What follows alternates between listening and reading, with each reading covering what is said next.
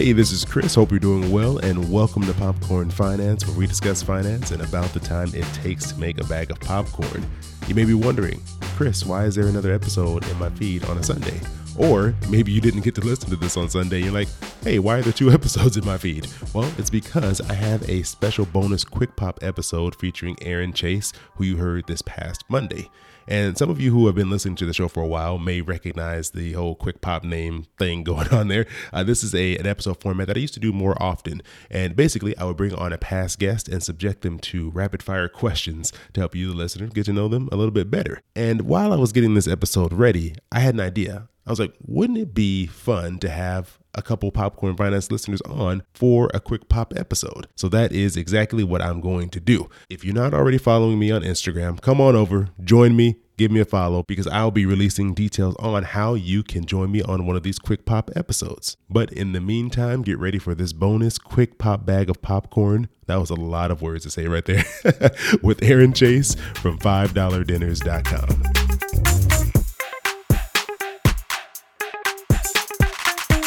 For those of you who didn't catch Erin on Monday's episode, it's all about understanding your food budget, what's triggering you, things you can do to help yourself from overspending and kind of going off the rail. So definitely make sure you check that episode out. Uh, a lot of great tips there. But today, we're going to get to know Erin a little bit better by throwing a few questions at you. So, are you ready? I think so. no, I'm ready. I'm good. so, don't worry. These won't be hard. Should be pretty easy. I'm not going to try to trip you up on purpose. So, okay, good. All right. So, we're going to jump into the first question here. When was the last time you had popcorn? Oh my goodness. Um, it would have been with my kids watching a movie, probably like right before Thanksgiving. Oh, it's been a while. You gotta, you gotta get some more. What's going on? I know that. My, you know what? The problem is, is my kids eat it so fast. There's like none left for me, or I'll just get like a handful, and I'm like, wait, I wanted a little bit more of that. Help.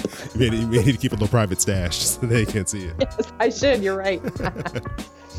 Well, when you do get an opportunity to actually eat popcorn, what's your favorite flavor? Kettle corn for sure. That's the only right answer, actually. Right on. That's it. Like sweet and salty all the way. This is really a trick question I ask people because there's only really one answer. So I, it kind of helps me judge the people that are coming on this show. I'm glad I passed.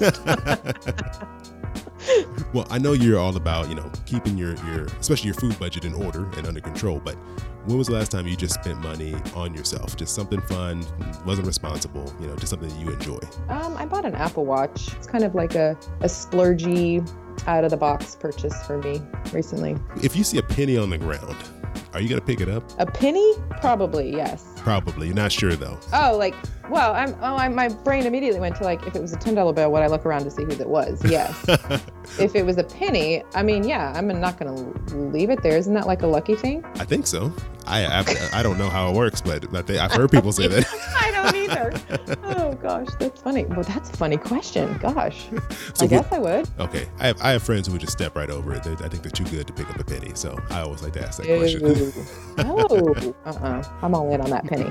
If you had two tickets, two airline tickets to go anywhere in the world, where would you go? Fiji. Fiji. That's a good answer. I don't think I, I don't think I've heard that one yet. Yep, Fiji.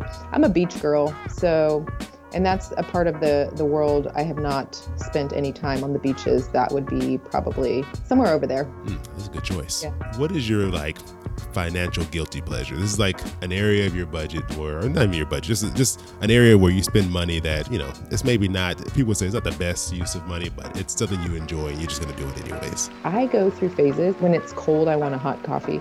Mm. But in the yeah. summer, I don't like uh-uh, no hot coffee. I'm, I'm already sweating, so no, thank you.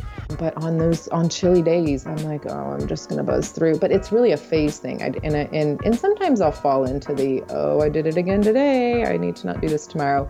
But it kind of ebbs and flows. And I would say that, that it would be that because that's totally an extraneous expense that's not necessary, and it's more of a I just need to warm up. I'm gonna wrap it up with this last question for you. This I think this one's a little bit harder, so you can take your time if you need a little bit uh, to, to think about this one.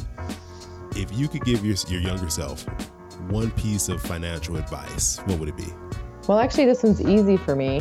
My husband and I worked overseas when we were in our 20s, and we were living and working in a foreign currency. Um, we had US bank accounts, but they were just kind of there. We basically live in Dominican pesos. And so we did not do a good job of saving for retirement through that period, but we just weren't thinking that far ahead. We were just living in the moment. And if I had to go back, I would have been more aggressive and probably made different choices in figuring out a better way to save through that period. I think that would be my advice if I had to give it to my 16 year old self. It would be retirement is way more important than you realize.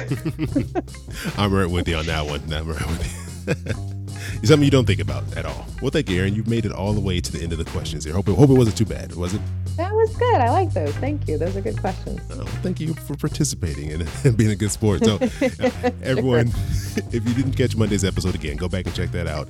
And you can find out more about Erin over at 5DollarDinners.com. And that's a number five at the very beginning there. And so, thank you again, Erin. Appreciate it. Thanks. This was fun.